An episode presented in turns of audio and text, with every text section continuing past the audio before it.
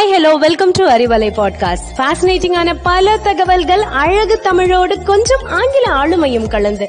கற்க கேட்க here we go with 360 degree of fantabulous learning with Arivalai podcast brought to you by Bharathi educational institutions Reddipatti Namakkal hi Arivalai நேர்களே நான் உங்கள் ஜனனி.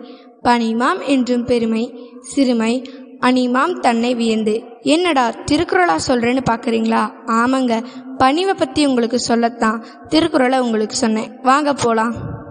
ஒருவர் பணியுடன் நடந்து கொள்வதை அவரின் செயல்கள் மூலமும் பேச்சின் மூலமும் நாம் அறியலாம்.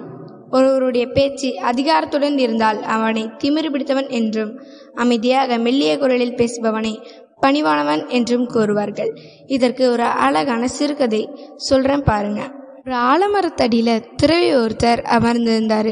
அவருக்கு கண் பார்வை கிடையாது. அப்போது அந்த வழியாக வந்த ஒருவன் ஏய் கிழவா இதற்கு முன் யாராவது இந்த வழியாக சென்றார்களா? என்று மரியாதையின்றி அதிகாரத்துடன் கேட்டான். அதற்கு அந்த துறவி அப்படி யாரும் சென்றதாக தெரியவில்லை என்று சொன்னார்.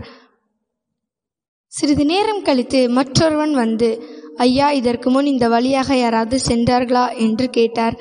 அதற்கு அத்துறவியோ ஆம் சற்று முன். இதே கேள்வியை ஒருவர் கேட்டு சென்றார் என்று கூறினார்.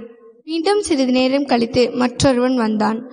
துறவியிடம் வணங்குகிறேன் துறவியாரே இதற்கு முன் யாராவது இந்த வழியாக செல்லும் சத்தம் கேட்டதா? என்று பணியுடன் கேட்டான். அதற்கு அந்த துறவி மன்னரே வணக்கம். இந்த வழியாக முதலில் ஒரு வீரன் சென்றான். அடுத்ததாக ஒரு அமைச்சர் சென்றார்.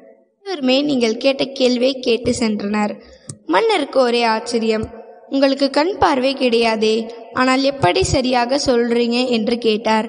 அதற்கு அந்த துறவி ஒருவர் பேச்சை வைத்தே அவர் தகுதி என்ன என்பதை நாம் அறியலாம். முதலில் வந்தவன் பேச்சில் மரியாதையின்றி இருந்தது. இரண்டாவது வந்தவன் பேச்சில் அதிகாரமாக இருந்தது. இறுதியில் வந்தவன் பேச்சில் பணிவும் மரியாதையும் இருந்தது. இப்படி பணிவோடு இருப்பவனே சிறந்தவன் என்று கூறினார். கதையின் மூலம் தெரிந்த உண்மை என்ன? நாம யாராக இருந்தாலும் ஒருவரை வணங்கி பின்பு பணியோடு நடந்து கொள்ள வேண்டும். நாம பேருந்தில் போகும்போதும் கூட வயதான ஒருவருக்கு எழுந்து நின்று உட்கார இடம் போடுப்பது கூட ஒரு வகையான பணிவுதான். நீங்கள் கேட்டுக்கொண்டிருப்பது பாரதியின் அறிவுரை நான் உங்கள் ஜனனி. அடுத்ததாக நடத்தை பற்றி பார்ப்போம் வாங்க. ஒரு இளைஞன் மரம் வெட்டும் வேலை செய்து வந்தான். வறுமையில் வாடினாலும் அவனுக்கு படிப்பில் ஆர்வம் அதிகம். தினமும் சில மைல்கள் நடந்து சென்று புத்தகத்தை கடனாக வாங்கி மெழுகுவத்தி துணையுடன் இரவில் படிப்பான். ஒரு சமயம் கடையில் வேலை பார்த்தான். அப்பொழுது கடையை மூடும்போது கணக்கில் கொஞ்சம் பணம் கூடுதலாக இருந்தது. அது ஒரு சிறுவன் கொடுத்த பணத்துக்கான சில்லறை. அந்த சிறுவனை பற்றி விசாரித்து அவன் வீட்டுக்கே ஆறு மைல் தூரம் நடந்து சென்று சில்லறையை கொடுத்தான். இதன் மூலம் அவனுடைய நடத்தையை வெளிப்படுத்தினான் அந்த இளைஞன். ஒரு நாள் தன் நாட்டின் கருப்பு இனத்தவரை சங்கிலியால் கட்டி அடிமைகளாக விற்கும் கொடுமையை பார்த்த இளைஞன் மனவேதனை அடைந்தான். எனக்கு மட்டும் வாய்ப்பு கிடைத்தால் இந்த அடிமை வியாபாரத்தை ஒழித்து விடுவேன் என்று குமரினான். அதற்கு நீ இந்த நாட்டின் குடியரசுத் தலைவராக வேண்டும்.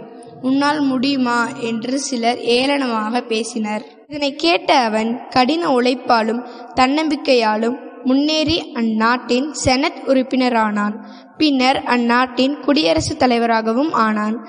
வேறு யாரும் இல்லைங்க அந்த இளைஞன் ஆப்ரஹாம் லிங்கன் அவர்தான். அமெரிக்கா நாட்டின் முன்னாள் குடியரசுத் தலைவர். இப்படி தன்னுடைய நல்ல நடத்தையால் வாழ்வில் முன்னேறியவர்களை பற்றி நாம் நிறைய கூறிக்கொண்டே செல்லலாம்.